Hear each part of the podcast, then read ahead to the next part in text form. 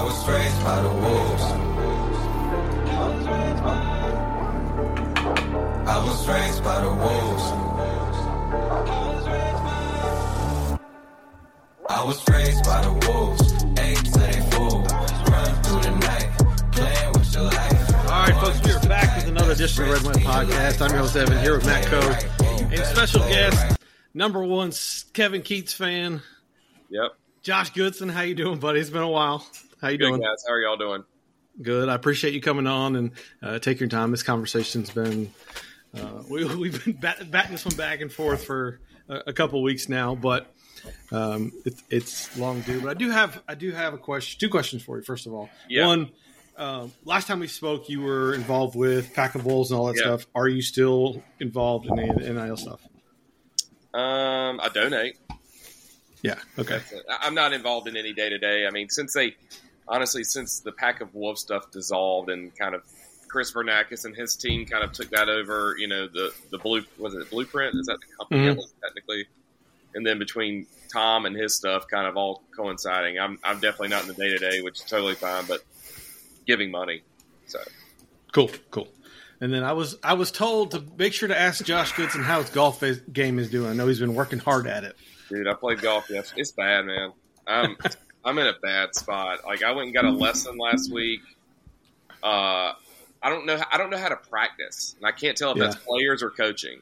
Right? Like, and I think it's me. nice, I- I nice set up there. Yeah, It is. nice It is me. I went and played yesterday, and I tried to implement what I was taught by the coach, and it just it did not translate to the to the course yesterday. So we'll get there. Yeah, I, want Yeah. to be I want to be trending in in April once the weather gets nice and I'm playing more. So we got time.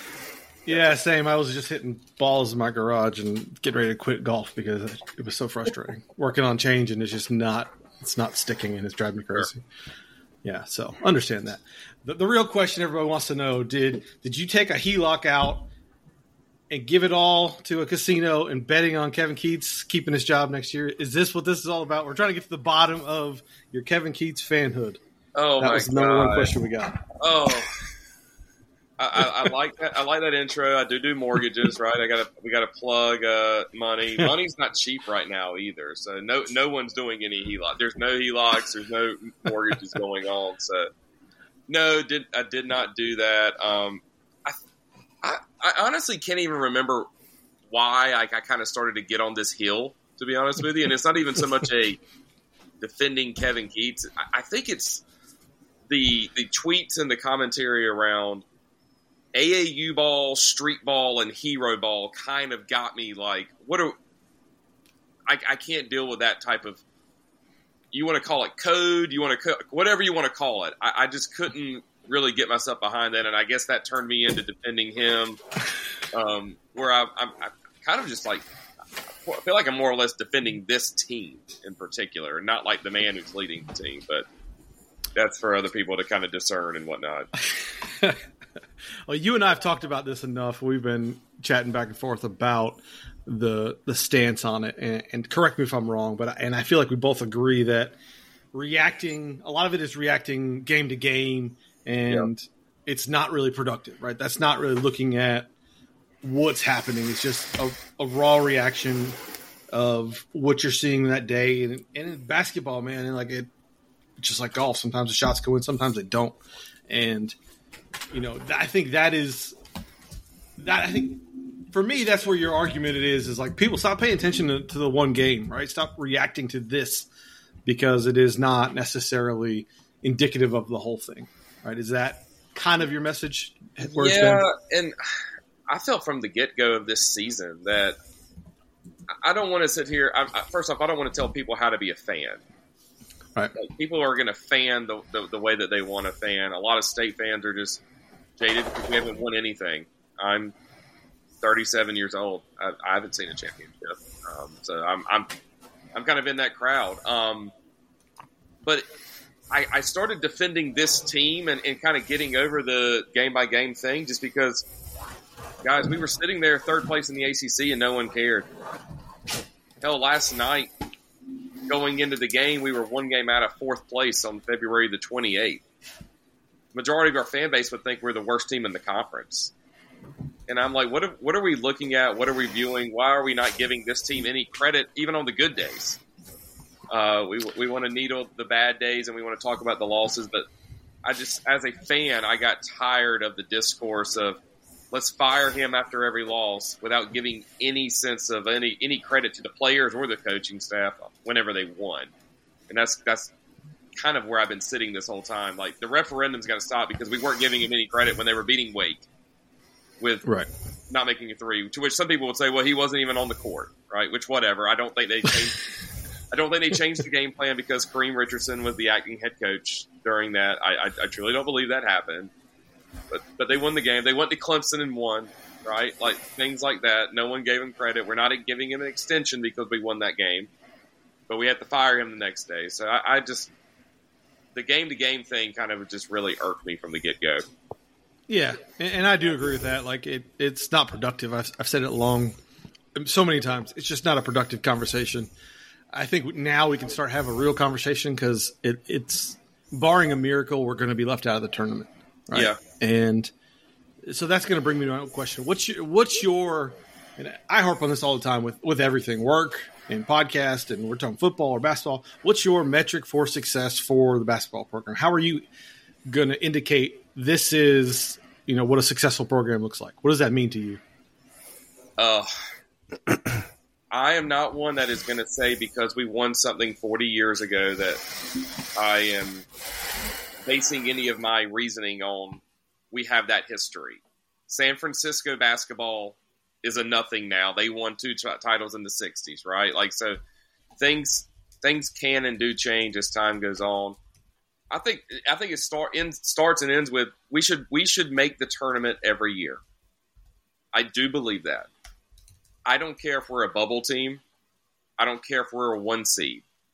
You make the tournament every year because we are now seeing in college, and I think it's a bigger conversation of what like what college basketball is right now too. And I, I do think it's harder than ever to win games. I do think it's harder than ever to make the tournament.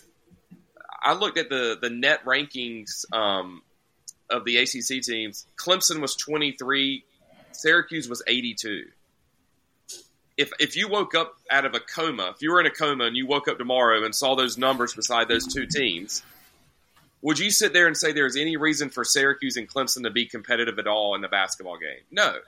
A ranking is going to show you that they are 60 spots away from each other. And I think that with the metrics, how they are, how other conferences have gained the system, and just how parity itself has just made the game, I don't think the top is getting to the top is, is or I don't think the top teams are winning as much as they used to all the time. That the I think y'all probably saw it on Twitter, but the the stat about UConn, UConn basketball, they're the defending national champion. Everyone thinks that they're probably going to repeat, or they have a very good chance to repeat. We haven't had a repeat champion since Florida in the mid 2000s, and they have not won a what is it a they haven't won a road game against a ranked opponent in 21 games. Right. That's insane for what we would call the best team in our in our sport. Right. That doesn't happen, and so I think we should be in. I think we, as an NC State, we do have resources that we should like try to make the tournament every year. And I'm not going to put a, I'm not going to put like an asterisk on it. Like I need to make the tournament and be a three seed every two years or whatever. Just, just be in the conversation and be fighting for a tournament bid. I think is like where I kind of, that's where I sit on what we should do. And if you do that every year, you're going to then have the, the years that you do. Um, you have the, the right cycle of players, right? You have the guy that's been here two years that's coming back. Um, kind of like how we're seeing in football right now, to an extent. You're going to have the years that you cycle up and you you then compete for like eight, nine, ten wins instead of just making a bowl game. If we're trying to liken it to football and such, and so if you're if you're in the conversation and you and you're a tournament worthy team every year, I think that you know you probably will get the the, the bigger success we all want just from randomness, like at that point. Yeah, I think, and I, and I said that today when uh, I think Barstool asked, you know, what's what's the right move for it, or, or I forgot what the conversation was, but uh, to me, it's it's not. I think it's easier to make the tournament because there is so much parity in college basketball. It's uh, see, I, I, they won't. Why six Mountain West teams projected in the tournament? Like, yeah, I, I, I mean, don't. Agree, I, I just don't agree with that. Like, and Yeah. I'm not now. Maybe, maybe in the '90s and in, in, in the 2000s, there should have been more Mountain West teams then, right? Like, there has been a transition over the last five years. I feel like to make sure the little man is is included. Um, the metrics have kind of given the the introduction of metrics and how like centric that uh, how metric centric it feels like the selection committee has come is to aid the mid major schools because they didn't have a you know the the same seat at the table, right? Like every year, um, I know for a fact it's like every year since they've started the, the stuff in Dayton, there's always one mid major team there, always. right. It's almost like they're, they're that's the token mid major team. We're going to let them in there, whether whether they deserve it or not. There's going to be one in there, so I, I I can see the conversation of it is easier to win more games than maybe you sh- shouldn't have in you know in pe- recent years, but I don't think that makes it any easier to, to make the actual tournament. I mean, we're sitting here now looking at Wake Forest and Virginia, and hell, even Pittsburgh. Pittsburgh, I think, is really good. They've been to Duke and won. They've been to they've been to Virginia and won. And they're like still on the outside in, but we got we got to make sure we take care of Colorado State in, in, in Wyoming, right? because of what? Because Colorado State beat whoever they beat in November, and you know they're they, they get credit for that, uh, whereas other teams, I, I just I don't know. I, I think it's harder than ever to make the tournament, but we, we can probably spend all night talking about that too. Well, yeah, I mean, Brad Brownell said it yesterday or the day before when he was talking about the Big Twelve and how they are gaming the net and the with the efficiency metrics, right? I mean, so it, it- I think everybody can agree the net is is ridiculous, and they're essentially looking at, um, you know, I think teams are are trying to work around it, and you know, I just, I, to me, it's I don't even know the right way to say it, right? I, I just think, yes, so they're probably trying to balance it out so that there are more mid majors and more other, t- more, you know, secondary teams. I'm not even sure, not Power Five, right? G5. I don't even Right. think call them basketball at this point. Um, but mid majors for the most part, right? They're trying to to spread that out a little bit, but at the same time, you know, if you're talking NC State, they didn't do what they needed to do to game net, right? They didn't Yeah. beat the brakes off of the teams they needed to beat the brakes We off. We did of. last year, Right. right? Like last Yeah. year was a perfect example of they were. I think we were forty in the what forty four in the net. We were we were we were in the forties in the net, and they had the win over Vanderbilt. And Vanderbilt ended up being a slightly better team and such, and I think they took care of business more against the Q four teams than than yeah. That was basically us last year. Like our our, our net wasn't a worry because what we kind of did in the non conference on the on the, the front end, whether you know Right. win, winning games or just beating the, the crap out of teams. I, I, I, I made the point last week. I was like, we, I think we played seven or what is it, eight Q four games, and I think our average margin of victory is nineteen. Like, it- would would we feel so much better about our team if it was twenty nine? I- I would wonder what that would do with the net ratings, though. Right? It would. I mean, no, it, would- it would make them Yeah. go way better, right? I'm not Right. saying like, but from a uh, basketball standpoint, like, and we're probably not the only victims of that. It's not like this is an us problem. Like, our problems are way more than our net ranking. We're not. We're we're not not in the. We're not like not in the tournament because of our net. But I think that that just kind of goes to show that up until what the up until the Syracuse home game, I actually thought our resume wasn't that bad compared to everyone else on the bubble but we were still stuck in a mid 70s net rating because, like I said, we didn't beat our teams in November by 30. We beat them by 20. And it was just kind of like the, the, the fact that people can do that and it kind of inflates statistics and metrics and such. I do. I think it does can make it harder to to make the tournament at the end of the day. But we're not talking about making the tournament. We're talking about firing a coach. and do you think we should move on from Kevin Keatts? Let, let's.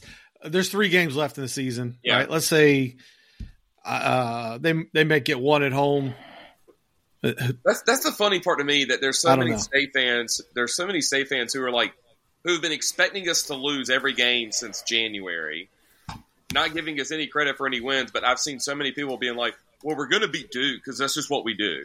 I'm like, "Well, how can we?" How can you think we're just going to beat Duke because that's what we do? But we, uh, you know, you didn't give us a chance at Clemson, or you didn't give us a chance at winning some other games. Um, should they move on? I would start the I would start the answer with do the people that give money to NIL like the the Win I don't even know if Win, I don't think Wendell's even Wendell Murphy is kind of it used to be like that's the guy, right?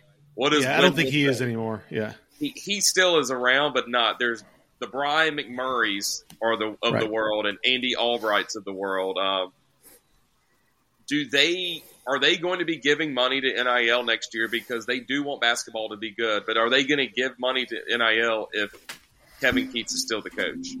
That's the first question I would ask.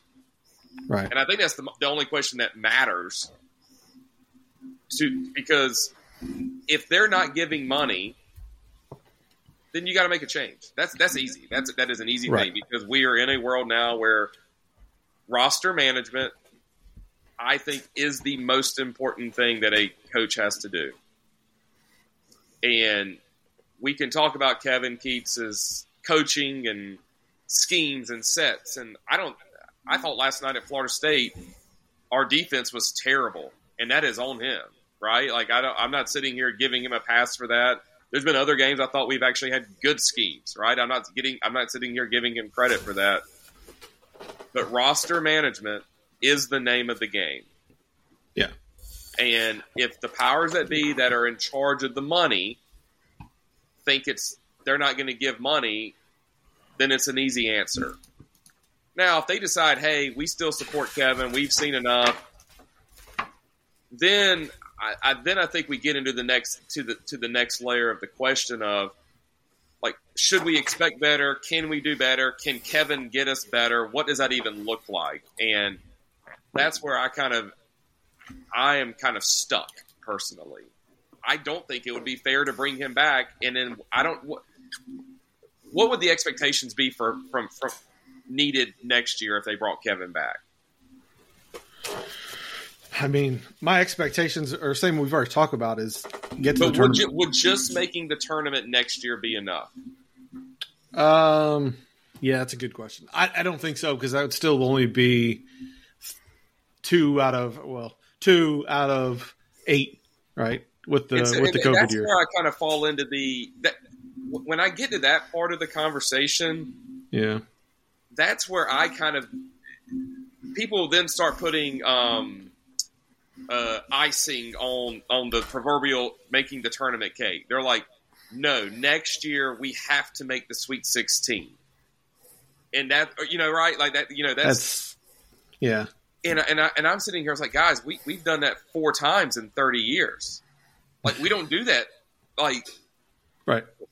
So, a part of me is like, do the money people? What do they want to do? But I don't. I also think that there is a sense of the, the coaches and the players coming back next year. If you decide to bring Kevin back, it would be an unfair, like crazy toxic environment to put those guys in. All of them, coaches and players to come back and basically say, all right, we gave you a chance to come back, and like now I need you to go do something that nobody's done in 30 years. I need you to go win an ACC tournament. Which I'm like, yo, if he doesn't do that, are we doing this again next year? Right? Like where where does it end? That's kind of where I like I want to go because I'm of the I'm of the belief personally that I think college sports changed after COVID. Mm-hmm. I honestly don't care what somebody did in 2018, 2019, 2020 because I think the game is totally different itself. When NIL and Portal came along, we went from dead last to the tournament. We put together a roster. We made the tournament. It hasn't right. worked out this year. And so I, I, I, I, am not giving I'm not giving him a pass just because he made the tournament last year, but I I don't know what people expect that's the kind of the next piece of it. Like, I don't know what the people expect, and can we do more with five million dollars in buyout money or seven million dollars in buyout money than just try to bring somebody else in, maybe to to to do kind of where we're at right now? I, I don't know. Yeah, I mean, I get that, and I, and I don't disagree. Like you and I talked about it when there was nine games left in the year, and I said I had us going four and five. Right now, they are two and two and four with three games left, so uh, trending not in the right direction. So they still need to win uh, a couple more games. When did that when, when did that stretch start? That was Pittsburgh. It was the, it was the night of the Pittsburgh game. Is when You know we had that funny? conversation. Yeah, it's, I was talking about this about today. I actually think over the last six games, watching them, I feel better than like some of the games prior to that. Why's that? Like the pit game, I, I we can all sit there and think like we, that was a very close game against a very good team. Meaning, I think we, we've like lost games that we've been in, literally been in every game. I'm not giving credit. We're not. I'm just not like a moral victory thing. But the Syracuse game on the road up in uh, up there, and even the first half of Virginia, to me, were kind of like some warning signs of like, uh oh, like there's something going on. And like, I think this the pit game played well. They're a good team. And we could go we could go beat them next week up there, right? Like that's that wouldn't surprise me. Like I just I felt like over the last few games, like we we took like the Wake Forest game on the road. Thought was one of our better games and better efforts of the year. I mean, it was. I think. I still defensively, I still think there's there's some Right, issues that four that have, two and four. I'm not I'm not Yeah, trying yeah, to yeah. sit here and paint this Yeah. picture of like yeah. we're we're Uh, yeah, and I don't want to nitpick games like we just talked about. It's not productive. What I, and going back to your question, if they make the tournament next year, if they keep Keatts and they make the tournament next year, is that good enough? What I want to see is progress, right? I think Matt might have the numbers. I don't. I don't have them in front of, but you know, Keatts defensively, his teams for every all seven years he's been here have been historically poor, and you're not going to win if you keep doing this. And for me, and you know, it's it's about the players. We all know that. And my my stance is that he's just he's not gotten more or less out of the players. He's got exactly what the talent level is for them, and that's you know a mediocre roster, which leads you right in the middle of the pack. I, I do think it's probably got a little bit more talent than they the results are, are bearing out this year, but it's still not you know top two, top three talent. And I the think that's kind of funny because I actually I felt like what middle of January maybe because maybe the answer is they hadn't played any you know they're they're, they're right.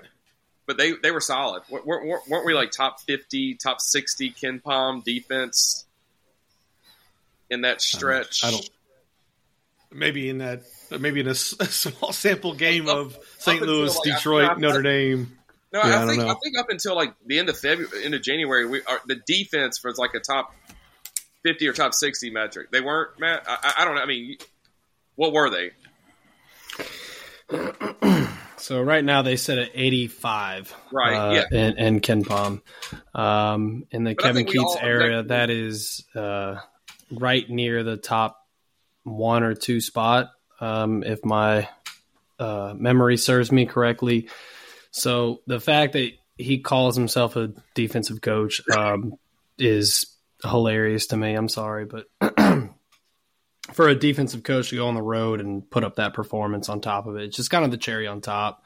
Um, you know, I, I'm not very uh, shy to, to say what it is. I, I just I don't think he's it, and I think that everything up until this point has said it. Last year he was an 82 defensive uh, metric from KenPom's standpoint, and I'm I'm always stay on KenPom. I'm never going to trust the net because I think a metric that tells you to lose in your beneficiary is the dumbest metric um, that could possibly be out there.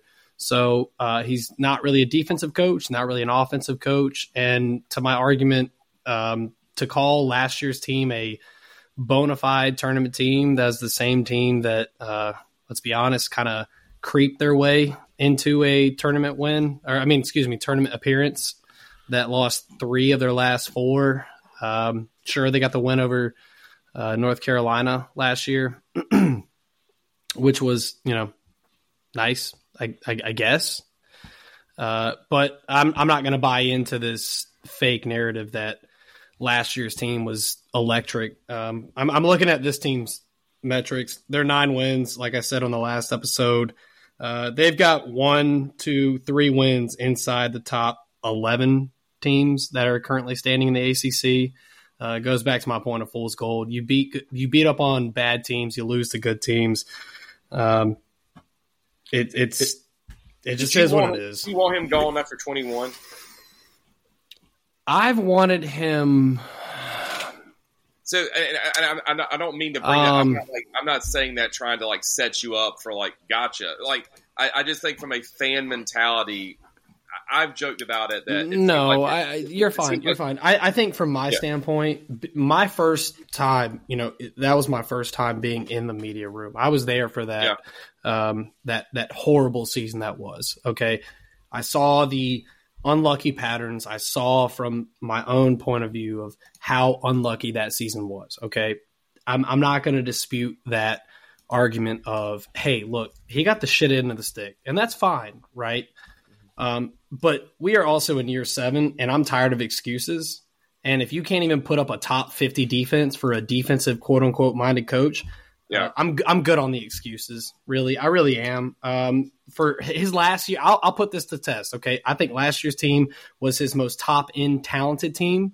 I think that was probably his best team that he put together, and it was still a fringe tournament team who really fizzled out tor- towards the end. Um, so I, I'm good on the excuses. I think you can maybe put the excuses to that one specific season, but outside of that, I think results matter, and I think facts are facts are facts. And I don't think that he's produced in his time here. That's why I question why people are so overtly positive uh, towards a experience that has been nothing but negative or average at, at best. He was seventy first. They were seventy first at the end of January in KenPom defensive Gotcha. rankings. Okay. Well, okay. I think Yeah. I, objectively, I think we all probably.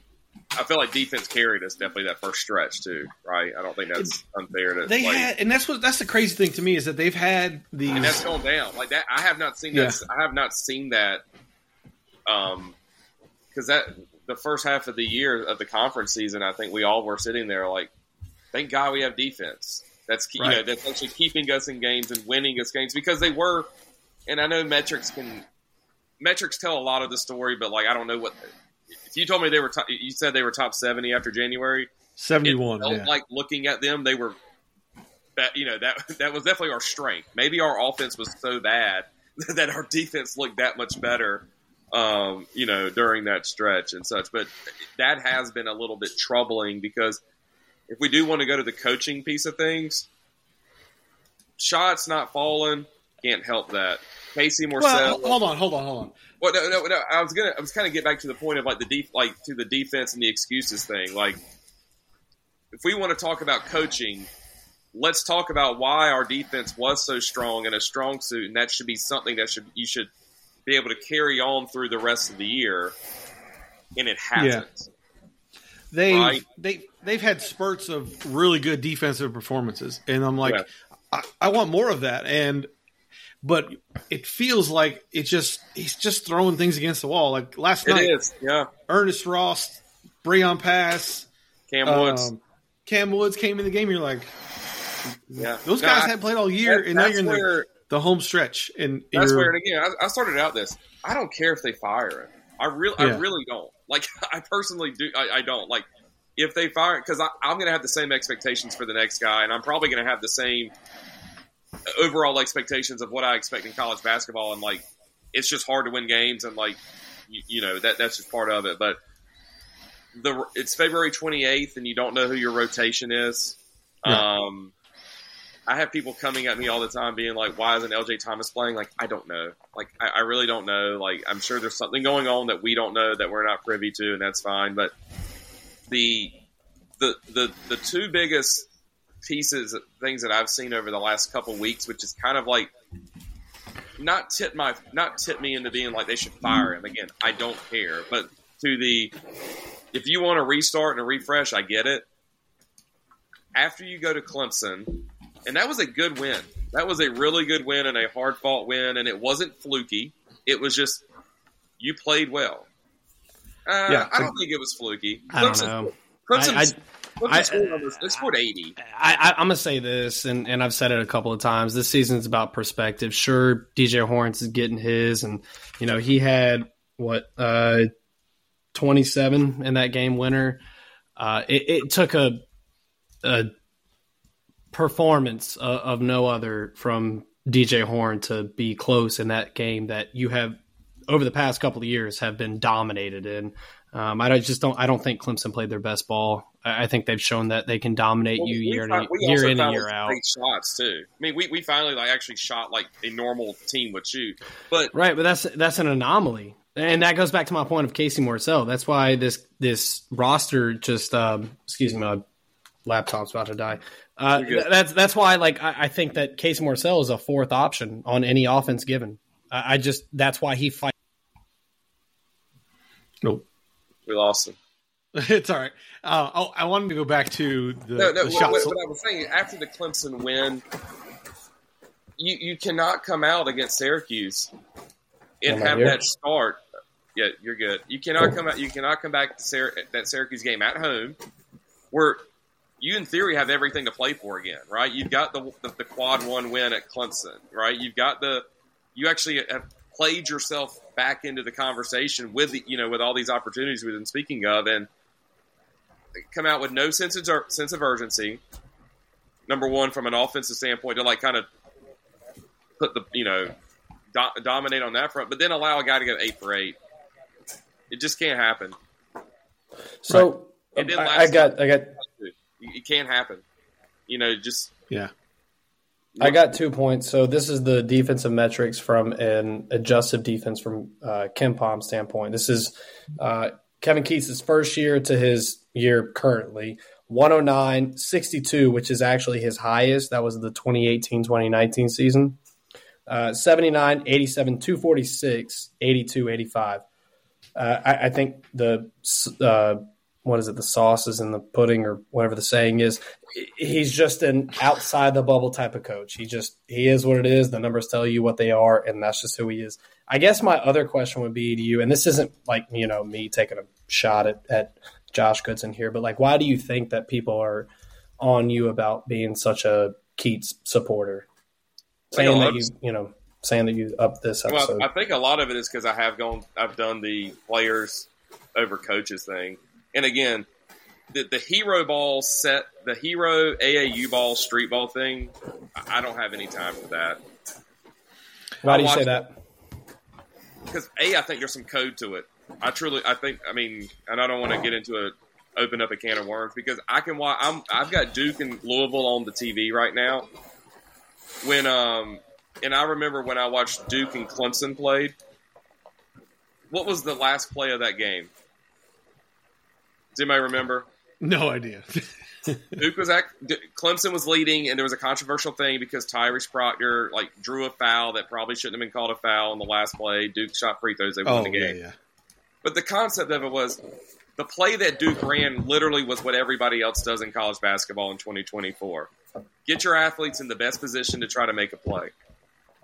And whether we're good at that or not is another discussion, Mhm. right? Like we can all sit here and say we don't have the roster to play that way against every team that we're playing. But but to, to I think a lot of people have just used the easy excuse of well we we're, we're street ball and AAU ball without watching any other college basketball. Do you think that, um, and, and I go back to the weight game, it's a And I think perfect it's just a lazy example. take of saying like oh well we, we play we only play AAU ball. I'm like no Do you think, like, going back to the Wake game, um, it was uh, it was at Wake, I believe, this last Wake game.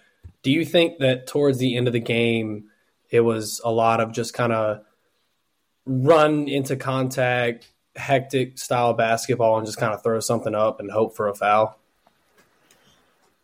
I mean, I know we're talking about three, four, five games ago, so it's sure. hard to, I mean you know what I mean? But that's just what I see from from an eye test without you know going on Twitter and seeing lines drawn on a pick and roll type of thing that like people like to do right now. I just think that uh, from from the eye test point, it's a lot of early shots in, in the shot clock. I think that's a lot of hectic style basketball because Keatts has flourished in that style of we need the most hectic panic style of basketball in order to run this system. We need constant motion, we need constant turnovers, and we need a constant force turnovers, and we need constant transition in order to get our offense set. this was a style of team that was built around DJ Burns, where hey, we're going to cover him with shooters. It should work flawlessly. Do you think that that kind of falls back on the coach to not set this team up for success, or do you think it's strictly just fans thinking, you know, just let's throw something at the wall, like Evan said, and just hope something sticks? Um, you asked a lot of things there. I did. I, I went on a ramble there. I apologize. No, no. I mean, I, I think a lot of things can be true. We brought back Casey Morsell and D- DJ Burns, and I think everybody on here and everybody looking after last year thought that that was right, correct moves. Is that fair? Are we? Mm-hmm. Yeah. Was anybody? And and also bringing back, the like bringing them back, understanding they're going to be starters. Is that also a, a fair take? Yes. When you say starters, who are, are you talking about? Burns I mean, and, I'm, like Burns and Morsell specifically. I, I'm starting there. sure, sure, yeah, that absolutely. Those two were penciled Like in. no, no one, no one thought that we were bringing them back. Seemed to be a win for everybody, fans, Yes. Yeah, yeah, Kevin yeah, Keatts. definitely, definitely. and because like last year, um, we saw that it worked. and That offense worked with those, you know, those two guys in it. Why did that offense also work last year? There was a Jarkel Joiner and a I- Torqu- and a Terquavion Smith. I, I think last year's offense worked because you had shot makers, not That's just yeah, that's- guys that can. That's just what, yeah, that's what I just said. Like last Yeah. year worked because of the other the, the other complementary pieces. Now you want to fault Kevin, like he went out and got guys, and I assume he got guys thinking that they were going to probably emulate most of that. I don't think you bring back DJ Burns and Casey Morsell and don't think that they can replicate what they were what they did last year. Well, that's why I said la- this year's team. I said it back in August with Evan that this is going to be a watered down version. When we lost Rob Dillingham, um, that was a that- the, the that- that- start of the bleed out. But the thing is, is that if we still have Rob Dillingham, and this is all you know, uh, 2020. Look at it It's now. it's a hindsight game. hindsight 2020 exactly um, we can sit here and say you know if we had rob dillingham we'd be better right um, who knows if we had rob dillingham i'd be willing to bet that we don't have a dj horne that we know now uh, could he be a complimentary piece maybe who knows but that would definitely shift things down at least a stature i mean who knows you know i, I think that looking at it retrospective terms it, it's all good and, and dandy but They, I mean, they, they misfired on they misfired on the the other pieces. They did.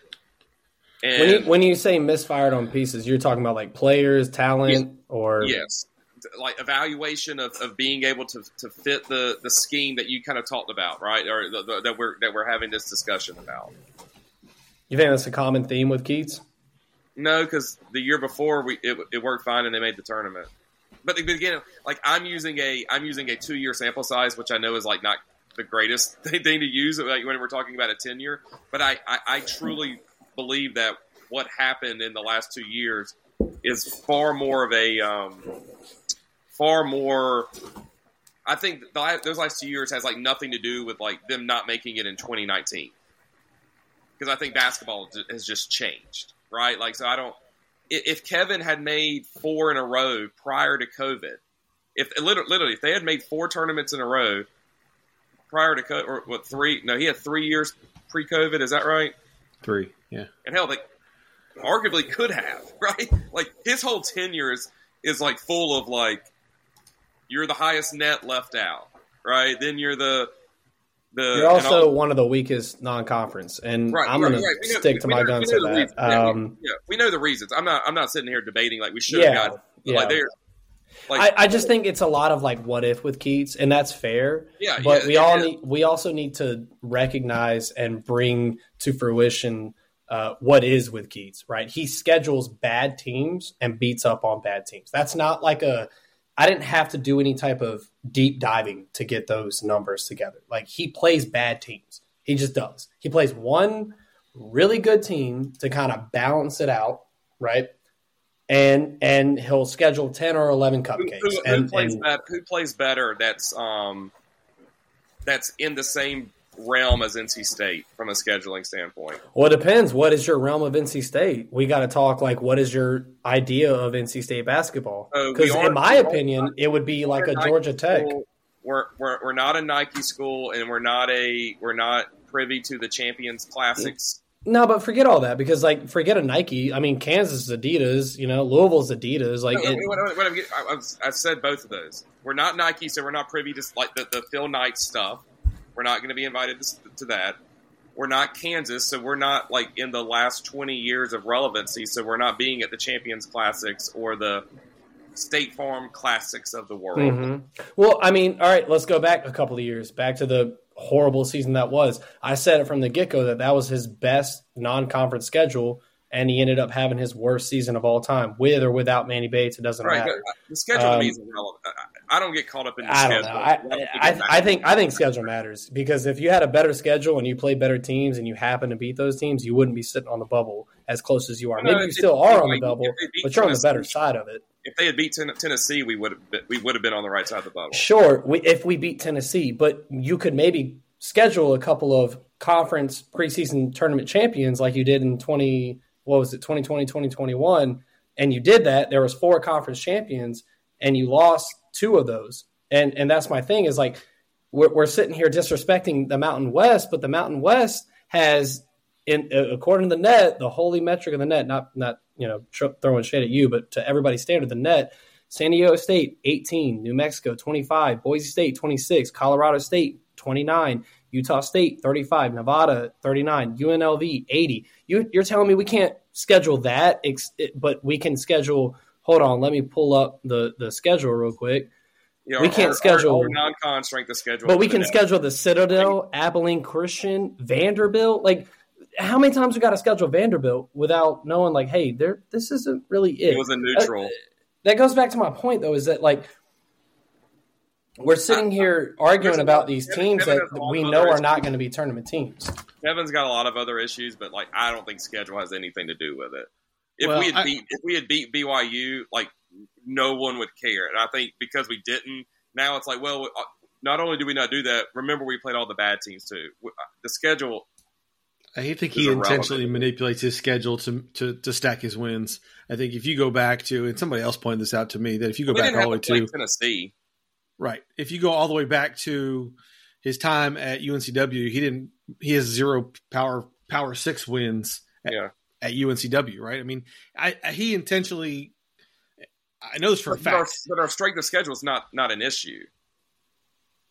Hang on, man. One in the ACC, he's sixty-seven and seventy-one in the ACC. So even if he does beat a BYU or whatever, he's not good in conference either. Sure. So- yeah, right. That's, that, yeah, that's that's a conversation that's worth having because I don't think that has like BYU and beating them or not has nothing to do with like to your point. If we had beat them, he's still what he is in the ACC. The non-conference thing just doesn't. I'm not. But it, but but it was a talking point in that second year where he could have been a tournament team, right? You, like you said, that was the highest net ranking that didn't make the tournament. sure. had he be, had he scheduled better in the non-conference, we wouldn't be having this conversation. He'd be a back-to-back tournament coaching team. So you would want it? Would you want to keep him if he had that on his resume?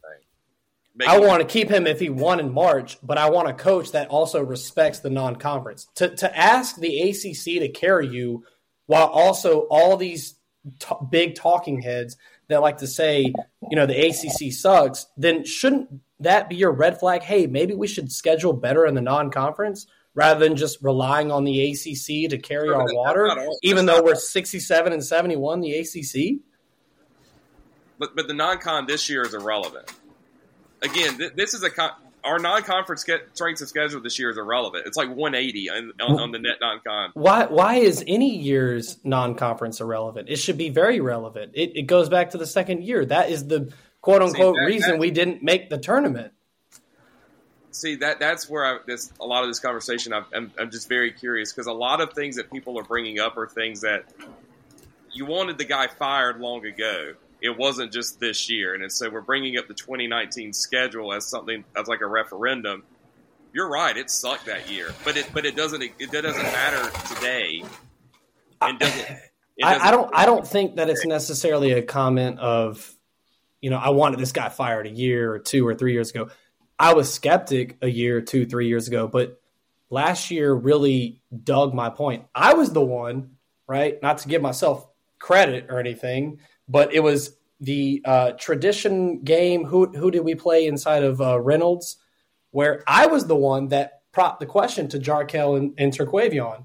I said, "Hey, are y'all the best backcourt in the ACC?" And they said yes. All right, and I believe that to this day. I think that they were the best backcourt in the ACC right now, where we stand at that time to this time. And the best thing you did with that backcourt was a first round bump, like it was nothing. So I just came to fruition of what kind of coach we're dealing with. You had your best team and you couldn't do anything with it. That was the moment that I said, hey, this guy isn't the guy. I was never a fire him, get him out of there. I was all on board with the Kevin Keatts is a winner, blah, blah, blah, all that good stuff. But your best team couldn't do nothing. That's when I checked out. That's fair. That's fair. I the only the only thing I, I say to that is I truly think the tournament is more random and fluky than ever. More I, I 16, so. I, I, hang on, hang on. Wait, wait, wait, I got, 16, I got no, no. I got to push you on five that. years. Five years.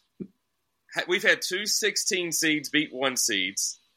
Well, sure. Getting no. What happens in the tournament? The tournament. I mean, go and then look after that. The St. Peter's of the world, the San Diego State making runs.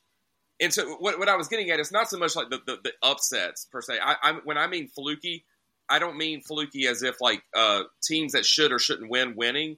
I, I think just like it is random. Maybe randomness was was a, was a better word to use than fluky because fluky would imply like 16 seeds just win every year and 15 seeds win every year. Okay. Randomness is like the biggest is probably a, a more fair thing, and it's just so matchup dependent.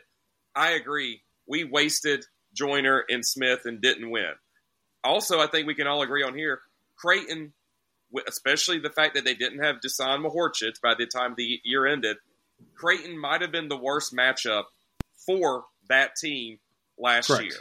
Oh and yeah, I, I, I, that, that, that's, that's excuse making. I get it. Right, go win the game. Like, go actually win the game where where you are. Um, where you're not supposed to. Or go go win the game where the matchup doesn't suit you. I, am here on that. But I think that the result, the actual result of it happening in hell, Creighton was two points away from making the Final Four. Like, I was mad we lost. I was frustrated we lost. It's probably the worst team we could have played. They're, they were a good team, right? And and I agree. Once you get into the tournament, anything can happen. And so, and so, and when it goes back to like, what do I expect? What do we need? Like, I would love to say, yeah, we go every year, and then every three years we make the Sweet Sixteen or whatever. Blah, you know, what like.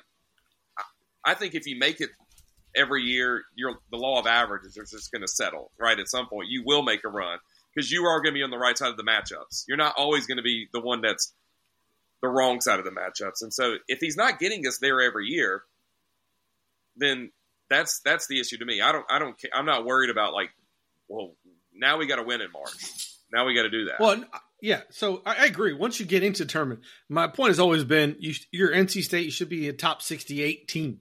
You sh- this shouldn't be in question, right? We both agree on that. I, where I where I think we diverge is he intentionally schedules the way he does. The one year he had his best strength of schedule when he was required required. This was mandated by somebody on the staff. I know this verbatim from a staffer that he was required to use a company called HD Intelligence, which is a lot of teams using to do statistical analysis to make their their schedules more NCAA friendly. He is got oh, he did it one time. He's been doing the schedule ever ever since himself. Was and so after 19, did he did he do it was, after 19? He was required in the 21-22 season to do it. Right. So, so yes, after I, that. Again, I don't think the schedule this year like it I want to see better games. Like I'm not sitting here defending right. all the Q4 games, right? I also don't think it's as easy as we think to like take away four of those and add something else. I mean, we have the home and home with St. Louis like, yeah, right. I think we played St. Louis this year, and I think that was the the return game of us going out there and what I think it was in the COVID year, yeah, um, that we went out there. In St. Louis, we're not going to sit here. I don't think Kevin Keatts like was going making that schedule and being like they're going to love me because I scheduled St. Louis, right? But St. Louis at that point was a they had been to the tournament. Right. They had shown that they were a solid team, and I think this year they stink. I don't think they're in they're they're worth anything. So that in hindsight has come back to like not be a good game to have this year. Whereas two Right, years and that's why I think you need to leverage analytics, which he, he is not doing. Right there, there are some predictive measures that help you get to the point where Sure, you know you, you know these was- things. Mark Gottman was the best of that. Correct. The Gottman would go back.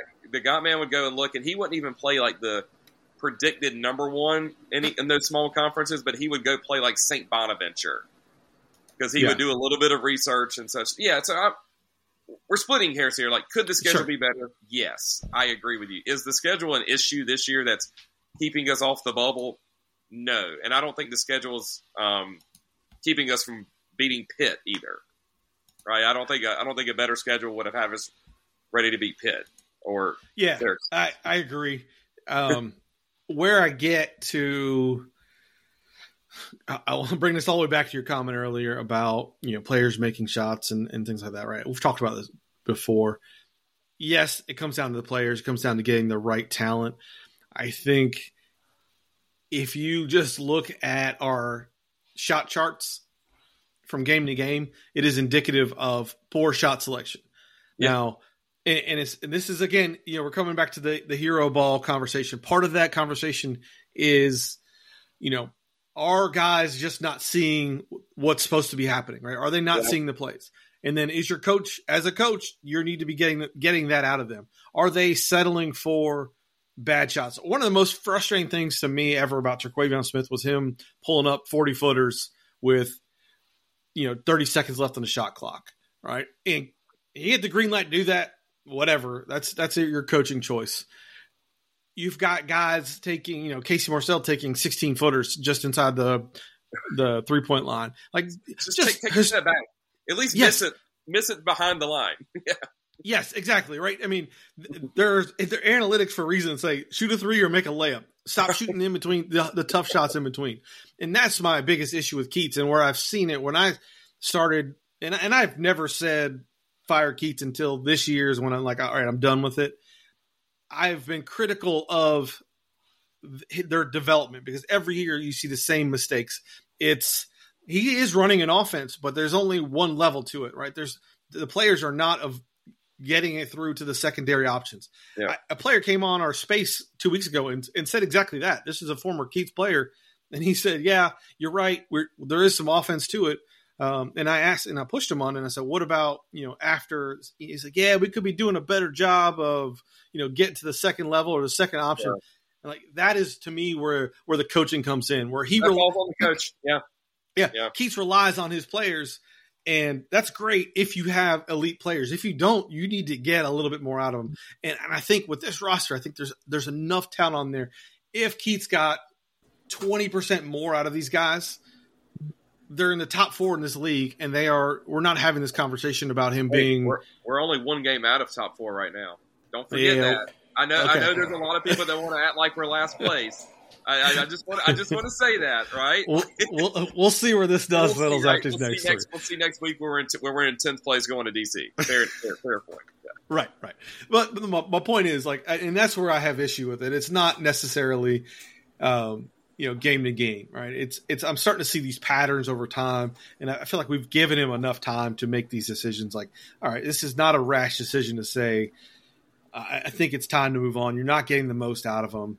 Let's let's see Yeah. what's next. I, it's a worth to me. It's a worthy risk. He was a worthy risk as a hire because his resume. The guy won three years, three championships. He's like, damn, that's good. He's a rising star. Let's get him. We got him. We took a shot. We just let him stick around too long because you start to see these patterns come. And and to your point, the game changed after COVID. I get it. So there, there's some of that. The the auto extension and all that stuff was, was kind of disingenuous, and then relying, you know, leaning on all the cloud and all this this nonsense. Where teams have been successful through whatever NCAA issues, but.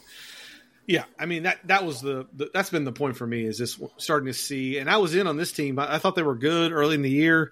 I, I felt like they were getting enough out of guys. Jayden Taylor, I thought he was great early in the year. Second half, he's just been absolutely horrendous. Um, you know, but there's when it comes down to, you've said it, I've said it, we've all said it. He's just missed too much on the roster. He has not been able to develop a roster. He's brought in too many Danny Dixons and Wyatt Walkers, and not enough, um, you know, DJ Hornes. Or or whatever you know how, whatever the analogy may be. He's just he's brought in one and not enough pieces to go around him, and it's just been like that every year. And I know we're not recruiting high school kids anymore. Hang on, Malachian. And but you know, if you go back and look at and somebody in the pod chat did it today, it was you know the expected roster and then what actually happened. You know, with guys like Dillingham and Saddiq Bey and yeah. LaQ and everybody else that that was gonna come and then didn't. He just you know, I, I don't know why all those things happened, but enough of them happen where it's not an anomaly anymore. Like we need to start getting uh, guys to campus, right? You can't use that as an excuse. Well, he got he got some talent. He never got him to campus. He never got yeah. to play. That's kind of where I when I when I, he's lost me, and just he's not getting the most out of him. And I, I see the same mistakes over and over again. Poor shot selection leads to players not making shots. All right, Matt, go ahead. Sorry, I was rambling. You're good. No, no, ran away. Um, yeah, I, I think I, I, got two, um, I guess, points. Um, two, three, four, five, six, seven, eight, nine. Sorry, I was um, putting something together. I, I think for me is like everybody likes to talk like you know we got nine wins in the ACC, blah blah blah, all that. Uh, our nine our nine wins are BC, who's 11th, Notre Dame 13th, Virginia, who right now from a what is it Wednesday the 28th is not a tournament team. Uh, third, which is kind of weird. I'll, I'll, I'll give you that. Uh, Louisville 15th, Miami 12th, Georgia Tech 14th, Clemson who's fifth, who I think is a tournament team. Let's let's all be real, they are a tournament team. Uh, BC 11th and Wake fourth, who is very very on the bubble. I I I just think that this idea that we're doing good is is a lie. I think last year, if we're going to be honest with ourselves, like if we just take a step back, if Jarkel Joiner wasn't such a great elite shot maker, kind of like what we're seeing from DJ Horne, the only two difference between this team and that team is that you don't have a Terquavion Smith to go with your uh, Jarkel Joiner. You don't have somebody to go with your DJ Horne. Casey Morsell was supposed to be that, but Casey Morsell is supposed to be a fourth best scoring option. If Jarkel Joiner wasn't such an elite shot maker, one on one, risk taker, game on the line, give him the ball, go give me a bucket, they would not be a tournament team. They were on the bubble firmly, and that's why they drew the best Creighton team at the time in the seed that they did because Creighton was so good and we were just so inconsistent. I, I think that this idea that uh, this year's team is any different from last year's team is because we don't have a elite shot maker next to DJ Horne like Jarkel did with Terquavion. And Terquavion, let's be real, didn't have a good season last year. That's why we're having this conversation. As to Evan's point from last episode, who would you rather have, Terquavion Smith or DJ Horne? DJ. You know, I think I think it's DJ. So this is my point: is like we we we keep selling ourselves on this fool's gold, this fake idea that Keatts has muddied the water. He stayed afloat with all these unluckiness and and the cloud and Duke and UNC and all this other stuff, right? But when you take it at brass tacks and you know take a step back and really kind of just look at it for verbatim, verbatim, and, and kind of see what it is, it regresses back to the means. And I just don't think that last year's team was really finished as much of worth a crap, just like this team is not going to finish more, much worse than a crap. I, I, there's not a lot of difference differences between last year's team and this year's team versus shot makers and elite shot go get me a bucket makers as this team. I think that the only reason that last year's team got bailed out is because you had such an elite shot maker in Jarkel Joiner with his Batman and Robin and Terquavion Smith. Right now, we just got Batman and you're relying on coach Nightwing or, or some other DC whoever. Here. I would credit the coach for getting those guys here. I would credit the coach for getting these guys here right now. All right, if we want to credit the guys to get here last year and, and this year or whatever, it works both ways. How many? How much of that is?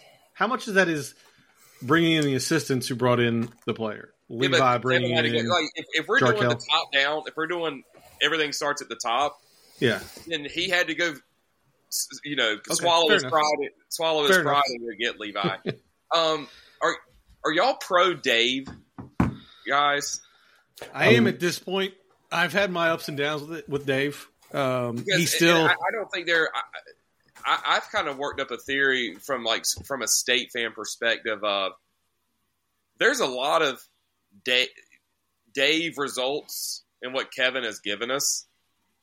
like, uh, For the first no no take Dave take five, first five years of Dave okay. Okay. I mean, like low low uh, what is it high floor right high floor and and when Matt was rolling down like the hey well you beat the third place team the fourth place team the eighth place team the, the ninth tenth whatever you know that's how you got to your thing but you don't have any good wins over one and two like forever Dave couldn't beat Clemson right we, or we couldn't get over Florida but um it's just odd that do we do we did we did we give Dave a pass just because he beat Carolina? no. I, No, Debbie no. did, but Or- Debbie did, or- but no, like or- that's not that's not what happened. And Here's my, that's, well, my, my other I think that the theory I have is from a bunch of from a state fan thing is Kevin has done himself no favors, kind of to what Matt said about the excuse making Mhm. and how he por- portrays his program and himself in, in the media. Yeah. Um, with with the Kevin Keatts is a winner stuff and not not living up to that. Kevin hasn't played the hand in the in the dirt. Kevin hasn't played to the state fan base. There's no connection of the state fan base to eh, Kevin but- Keatts. but there is because there's so many people that are defending him and because No, no, he's a I- I- nice because he's I'm a not, nice like, guy. I'm not- oh, no, I'm not talking about you. I'm just Yeah. talking about the people who are saying, "Well, he's a nice guy." Like, I don't care. I want to Yeah, win. yeah, right. Like, I, we, yeah. I think we all think Dave, Dave's a, Dave's a nice guy, but like Dave, He- like they're different sports. They're different sports, and they're different, you know, different expectations, right? Historical expectations and such. But it is it is just bizarre. I, I just kind of and it, this is more. This is not a commentary on keeping Kevin or not. It's just it's just wild to me how a state fan most w- will work that like yeah, like we haven't really we don't lose to anybody we shouldn't lose to, right? That's one of Kevin's calling cards. They don't they rarely have bad losses. Dave, you know, doesn't have that. Well, we also don't beat the best team in the league for Hold the on, first five on, years. Hold on. Hang on, hang on. Kevin Keatts is responsible for the single worst game in NCAA Sure. basketball history and the Sure. single worst season at NC State. So let's not Well, Dave- say that Dave he. Let's Dave not. had the four and eight. Dave that. had the four and eight. Like I, I can But, Dave. but that's the football program has been has done that before. Well, Dave's actually What had two. Kevin- Dave had yeah. four and eight and three and nine. No, but the overall, the overarching point is, it's just funny how, from a results standpoint, high end results standpoint, Yeah. Neither have necessarily got there. But I'm a Dave guy too, by the way. But it's it's why did why did we as fans, and I'd say the majority of fans feel like it's good enough to, to keep him and see this through. And, and what has Kevin missed? Like what has Kevin not done to give fans that? progressed. And, and I've said this before. He has not evolved in the level that Dave Doeren has evolved. Dave But, went what- what from and how do you how do you quantify that? I'll, I'll stop talking. Like what does that mean? yeah, no, it's it's a valid question, right? Dave has evolved from his theory of, and, and just follow me on this one: ball control with Dave Huxtable, bend but don't break defense to an aggressive uh, Tony Gibson all out defense, and then eventually he got there. He's getting there with the offense, and they've adjusted the kind of players they were recruiting and where the the skill position. I mean, you see the dramatic change, whether that's NIL related or not. They have been able to land better talent here, right? Wide receiver position is dramatically made over. Dave has evolved over time and he has progressed. He has raised the floor of the football program to a point where people are honestly, and not just state fans, national people are saying, Sure. can NC State make the playoff this year, right? We haven't been in that conversation before, but Dave Doeren has elevated the floor of this program. And I'm still critical if somebody says, you know, well, what about Dave? You know, I'll, I'll, Dave still hasn't won anything, so there's always that. Like, but NC State as a football program hasn't won anything ever. I think that's a different comparison with basketball, right? I think those I are they're very two different. I- wasn't trying to compare like the um I, I, I know what you're saying. Yeah, high end results, but just more of how fans treat one guy and the other, and and and the results actually have more or less been the same. If if you follow me on that, and, and that's just more an obs- observance more than anything I- else. the expectations for basketball are higher, and the, the that's- history's that's a there. different- That's a conversation. That's like a totally different conversation too, right? Like Well, that's going to lead me to my next question be? because I, I want to move. Matt, I want to progress. Go ahead, Matt. Let me uh, unmute you because I've been. Go ahead. I don't even know. My mic's messing up tonight, so I'm I'm on You're good, like you're good. Seventy percent of this. Anyways, back to my point. Right, early February, it was nine games left to go in the season. Everybody called us crazy when I said that we would go. What did I say? Three and six. Three and and six. six. And I gave Keatts more credit than he was due. We are two and four. Are we going to win a game? Who knows? Anyways, my point being is that traditionally those one through six win percentage teams in order keatts is four and four two and seven three and six two and five two and eight five and six two and four. Last year being five and six his best quote unquote season that includes a win over seven and 13 fsu and eight and 12 virginia tech.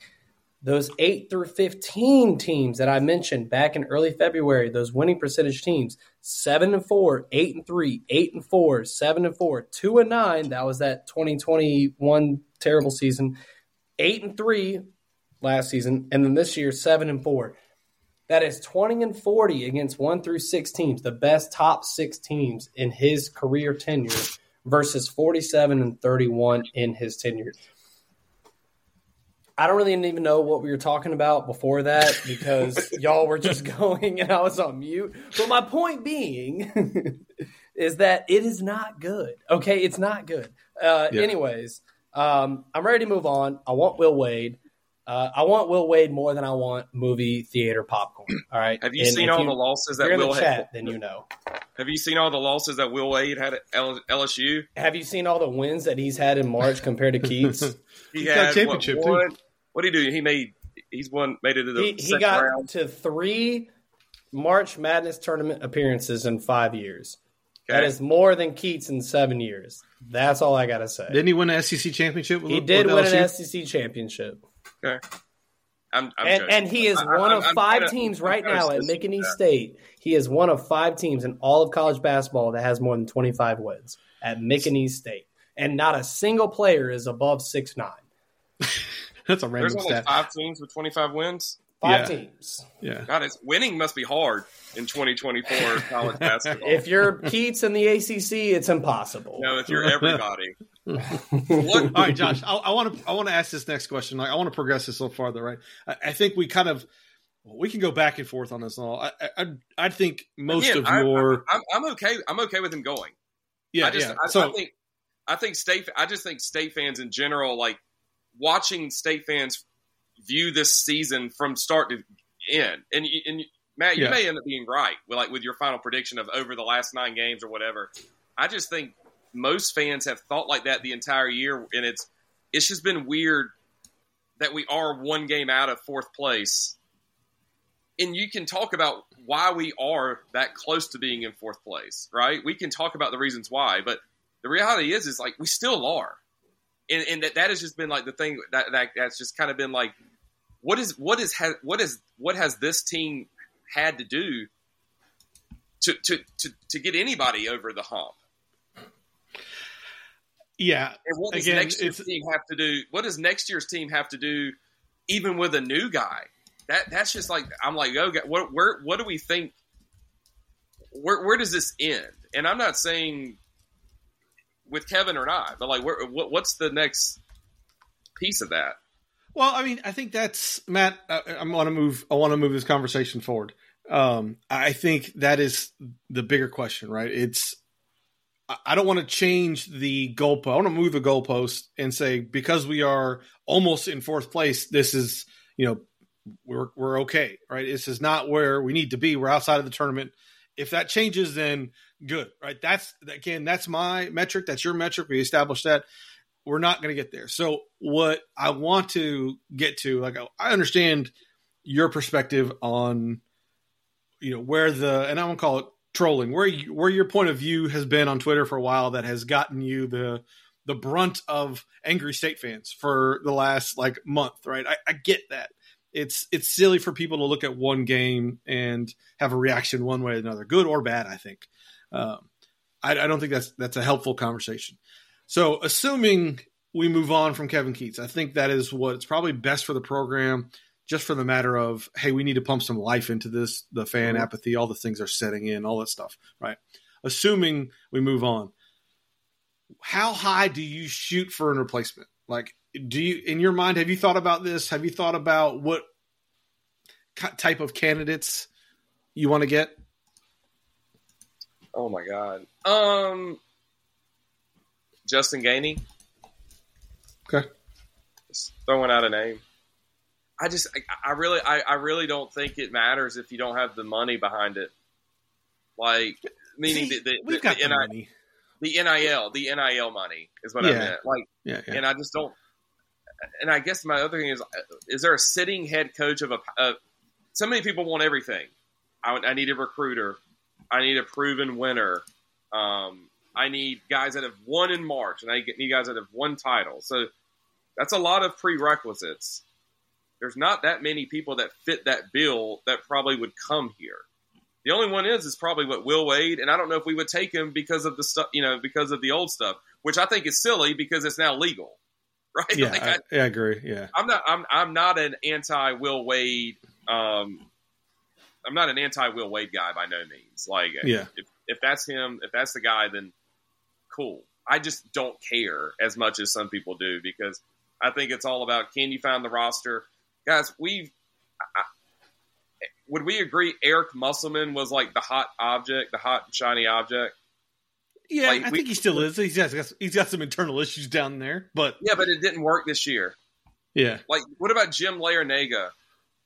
same thing. But they they both have results, right? They both have things. But if they have could- results, shouldn't they be able to duplicate it? Right? That, that, you see what I'm saying? If, But if- you're not going to get that every year. I don't think I, that's irrational, and I know what you're saying. What about it's Hubert irrational Davis? think you get what that about every year. what about Hubert Davis at UNC, which is the easiest place to recruit to and the easiest place to get people? What I mean, happened last year? Yeah, it, it's those things happen, right? It's a, a one It time. No, no, no. It does not happen to UNC. It doesn't It does. happen. It does. It happened under Gub, Doherty, and even Guthridge. You know, they had that transition period where they were trash. Like it, they've The, it happens. Guthridge went to a Final Four. Yeah, but he wasn't. A, he had he had a bad Like, year. Doherty had the most. like, or, or like, I think Duke. I'm watching Duke these days. Like, they're not like old Duke. I, I just, I think it's just generally hard. Like, it's a crapshoot, and I think, do you have the NIL funds and do you hit in the portal? Yeah, but I, I think that also makes your argument that it's easier to win uh, in the ACC because you've got two of your mega stepping stones that have been knocked down a peg, right? And to me, you know, I, I agree. You, if you get the NIL right, you can get the players. If you have a, a coach who can identify the talent and, and get them to campus, So I- who? I think- so, who so who's the answer? go ahead, Matt. So my thing is, is that if Carolina and Duke are recruiting at a different level, right? They're 10 times out of 10 going to get the top 15, 20, 30 guys Sure. time in and time again. Sure. That's fine. Honestly, at this day and age of college basketball, I'll take Doesn't a fifth matter. year senior. I'll take a DJ Horne before I'll take a Right. whoever the hell else. Um, and like Evan said, it levels the playing field. I was on the fence about it first, but after last season and this season, now two years of you know stats and whatever else, I'll take a fifth year guy before I'll take a, a freshman. We're seeing that now with with Kevin Keatts and Dennis Parker, which amazes me that he did not play as much as other guys last night. But that's a different argument. Anyways, my point being is that you don't have to anymore compete with these big name guys. You don't you don't have to go get your Robert Dillingham to be a um, tournament team. You don't have to be Sure. right because you can go get a DJ Horne and somebody else that that that will prosper and be good. Um, th- this idea that you have to go get the best guys out there is just it's just not true anymore. And so that goes directly back to the coach in terms of your roster management, your evaluation of talent, how you manage them, how you build them up to be that. And He did a bad job this year. yeah, no, he did a terrible. Like I, I, He I, did I, terrible. I job. agree. Let's be real. He he did a really bad job. Yeah, and, and, and, and, and, and a part of it is he, and I think part of it is just no one expected DJ. No, again, we said I said it like 30 minutes ago. Everyone thought DJ Burns and Casey Morsell coming back would be a plus. Nope. You didn't. Nope. I- nope. well- I said it was a good thing, but Evan can quote me on this. I had us going seventh and not making the tournament. I, Well, I, I I think I'm going to mute Matt. Uh, It's Casey Morsell coming back was a good thing. Casey Morsell being used in a way that is not benefiting Casey Right, Morsell yes, yeah, is like, a bad thing, right? And that again comes back to coaching, right? He, you've gotten the guys here, like I, Casey Morsell's whatever he's trying to do this year is just maddening because it's not doesn't fit his skill set, and I think that is, you know, those are the th- type of things that I'm that I see that I'm like uh, this is something is not right with this program, and and Justin Gainey's he's a name out there. He's got a good pedigree. He's a state guy. I know. the, the answer. You asked me who I want. Like, I don't know. Like, Yeah, because I, I don't think I, I think it's so. Um, I think it's harder than ever to kind of predict some of these things in terms of in terms of the roster management and talent evaluation. And that's not an excuse making. I just think I think if you bring Ryan Odom and I think if you bring Will Wade and I think if you bring Justin Gainey and the money's equal, if all guys have five million dollars, the rosters it's going to be a fine roster. Like, you, you see what I'm saying? Like, I, and then I do. I do. You're, you're going to be able to build a roster, but I think the, the where I diverge from that is that those guys build those guys into like players, right? Like, you can go Right. see a guy. Right. That's- There's more, That's that like we don't know. Yeah, but but there's access to more information about all these kids, so you should Yeah. be able to evaluate the talent. Right. someone sent me um the, the dude from South Florida. Yeah, he's he's only been one year, and that's a huge. He's been, Ab- he's been Abdur one year, and it's like he may be a great coach. And then I Yeah. look like his roster's full of right. three yeah. transfers and a guy he brought with him from his old school, and it's Correct. like he looks great. You know, So if, if, Kevin, if, if- if last year was Kevin, if, if Kevin Keatts was, woke up last year, someone would have looked at our roster from the year before and been like, "Who is this Kevin Keatts magician, and how did he get these players to go to, to make the tournament?" Right? Like, Yeah. I don't even if we if we are sitting here thinking that Kevin Keatts is a not a good coach or we need a better coach or whatever, he still got good players last year after being dead last the year before. So I th- to predict what somebody's going to do is going to be, I think it's just hard. I think if they all have money, they're they're going to be able to get players to play, and you hope that a coach is going to be able to make sure they all mesh, and that's his On the- job. yeah. On the flip side of that, that just proves to me that despite Kevin Keatts not making the tournaments, you can still get players here, right? And if Yeah, you get a good I coach, agree. I agree. Yeah, Yeah, if you have like- money, they're going to come. Yeah, Yeah, and you can do that. My, you know, and I agree with you. Like, I don't know who the answer is. I don't. There, I have a list. not knowing the answer doesn't mean you don't make a change. I'm right, and and, Yeah. and that's the that's the thing, right? You need to fail faster, right? I've been saying this before. It's it doesn't take, you know, the four or five years it does it used to to build a basketball program. You know what you got in, you know, three four years. Like, all right, this guy is it. He's not right. It's not the same you know as it used to be. I, I'm Right, I, you- you- I'm yeah, on a short I- leash. Yeah, I do. Yeah. Fail faster. That's all I've been saying. Yes, we know Will Wade is he's at top of my list too.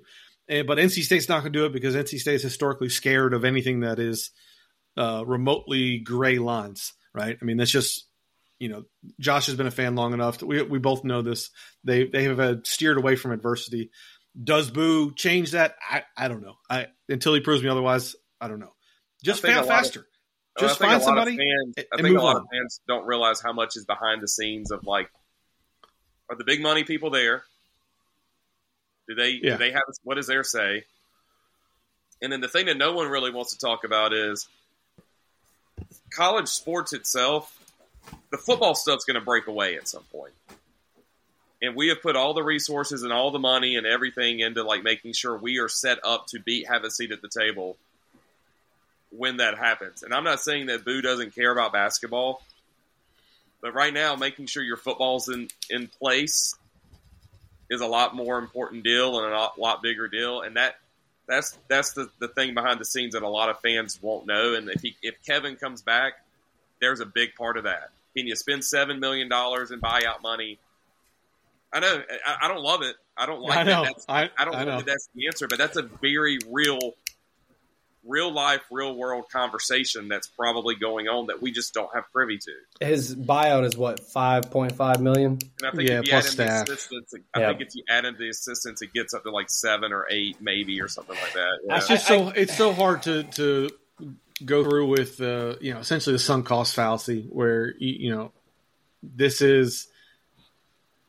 will you get more out of your program if you put a little bit more into it right and that's kind of my, Yeah. that's kind that's kind of where I stand is that you know if they keep him if if that is real part of the conversation you're going to see season ticket sales drop dramatically you're going to see fan apathy for the program yeah, not just that- this I year I, I don't like that, and I don't like that at Yeah. all. yeah I don't think that's I, actually. I don't think that's fair to the coaches or the players next year if that if that exists. Like I just right and we that's thought we think it's a referendum now. Good Yeah. grief! Right. Like and that's where I stand. It's like I I want to care, and right now an I have a hard time caring, involved. and, and I hate seeing other people not care about state basketball. It's just that point where it's just like, eh, I don't know, I don't know what's That- gonna happen. That's ahead. my question, though. Is that like, do you think Boo's hand is forced? Right. We, we, this question is, can Boo do it? Will do Boo? it? The question now is like, is his hand forced? Like, fans not if he are doesn't not care. showing up. Fans are not showing up. Fans don't care right now. I've I've seen so many people, you know, reach out and say that they, they tuned into last night's game against FSU and then just kind of tuned out. It was like kind of here, kind of there, kind of thing. It was never like a locked in Yeah. uh, standpoint to it all. So I, I guess my thing is like, if your boo is your hand forced here, how do you go into next season and sell a bunch of NC State fans a bill of goods that can't be cashed out at the end of the season? You have to make a move. You have to move on and, and give these fans something to hope for if Duke and UNC, if you want to make that argument of, you know, they're on the up and up or whoever else is, um, if, if that's your bar that you're going to set that you need to compete with them and that's good enough, then you need to win these next two games and who cares? That's it. That's your Super Bowl is beating these next two teams. Screw that. You know, your your hands forced if you're boo. I think that if you're going to make a move, make a move.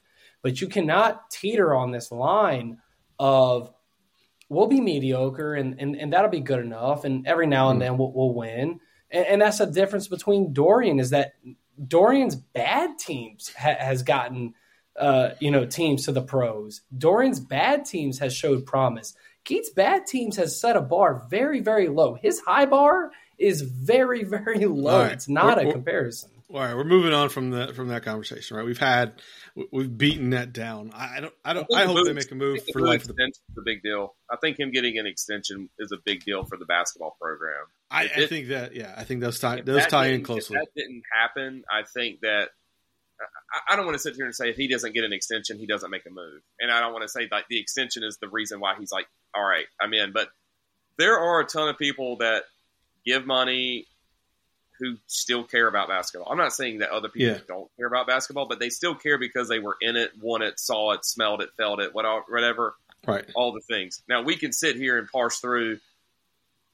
Do we expect what what our what our high end ex- expectations should be? I kind of lean on the side of yo, it's been forty years. Like to make us think that we are that is kind of you know a little not defeatist, but that's just a hard thing to expect. That's what you are year in and year out now. But there's a lot of people that care that give money and it's Boo's job to fix now because it's he's got five he's got a five year extension to fix it and um, yeah, and that's that's kind of where it is. Like, and to me, we, I look at the forty years differently than you do, but it's it's along the same lines. It's like, you know, I, I think a lot of that was we neutered ourselves, and we we our administration made those decisions, and we let those things happen.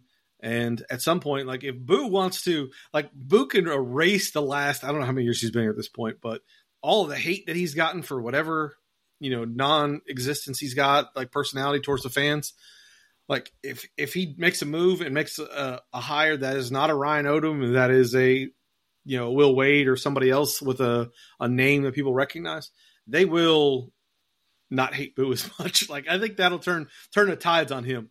But what I I I, I don't know. Like I think that's kind of where it's kind of this conversation is now. We'll see what happens. I, I, I feel like he can't be that stupid to see that the cost of Hubert, Hubert and Scheyer can really help him out over the next two games. Just make his job really easy. Like I think Mark Mark's team had Yeah. the fifty point loss his last year. Uh, you know, you can't really run away from a. Um, you get beat down against UNC, regardless if they're way better than you year in and year out, anyways, just because they're really good. That's that's something that kind of could be the death, you know, the death sentence to an extent. yeah. All right, I, I want to get to the real important question we haven't talked about yet. Does Grayson McCall or Noah Rogers win the Heisman this year? Both That's a, a co Heisman.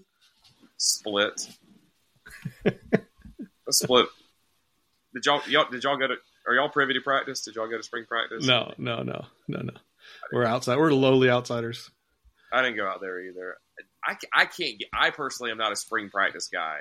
Yeah, I like really can't fake like care. You know, caring. Is it cool that they're on the field together? I'm just like, yo, just make sure no one gets hurt. I really don't care what happens in the middle, and I guess there's a lot that happens during spring practice now, just so the guys can get on the same wavelength, right? Like knowing, um, you know that. But I don't, I don't get too worked up about spring practice. How do you feel about the number two transition from a call? Like it, it kind of looks a little weird. Can we agree on that? Like it's just awkward. let's. No, I don't care. I love You- it. well, you're of course in love with him, Evan. But Yes. I'm asking. You mean Jersey? McCall is to Evan as Markel Johnson is to me. But yeah, Goodson. Number Yeah, number he two. is switched, a little he weird, switched right? Grayson McCall's number two. I That's do what I not care. I'm with Evan Yeah. on that one. All right. Yeah, I do exactly. not care. All right, Josh. We I'll let you. We went through this long enough. I appreciate your time. I know this, this conversation um, should be interesting for a lot of folks If they to if they kind of clear the win if they win the next two, I'm coming back on here Tuesday and just asking for receipts. I, I just want y'all to know that, okay? Like, Fair enough. All right, And it's not enough. even about being right defending Kevin. I would just be happy for the players that they like persevered and got through it on it. Like I wouldn't think Kevin's a better coach because they won the next two games or anything like that. I hope I'll- people I'll- know that. I'll right? put my life savings on it that they will not win the next two. What do you think? The, the, what do they go the next three games? What's the record? like one and two. Yeah, okay, that's probably fair. So three and six. Yeah, The next Yeah. two what was, was that one and two. Like I'm not I'm not of the they're gonna beat Duke just because they beat they always do. Like uh, no, Duke's I a don't bad think they're gonna matchup this year. Saturday. That's never a good matchup. Like just Last, hasn't been. l- only question I have for you: Let's say they do go on a NIT run because I've been on this boat. Do you think they bring Keatts back? They go on an NIT run. They win three, two or three games in the NIT. Oh, gross. I don't think it would. Now, if Boo's going to make a move, I would think that going on an NIT run, I, I think the decision would be made prior to that. I agree. Yeah, you missed the tournament. Because you can't. There is something now. There were some fans who wanted Kevin fired in December so we could start our coaching search, which I think was just like I was like, no one's leaving their their literally their job right now to come coach our job in like January, right? Like that's just not how it works now.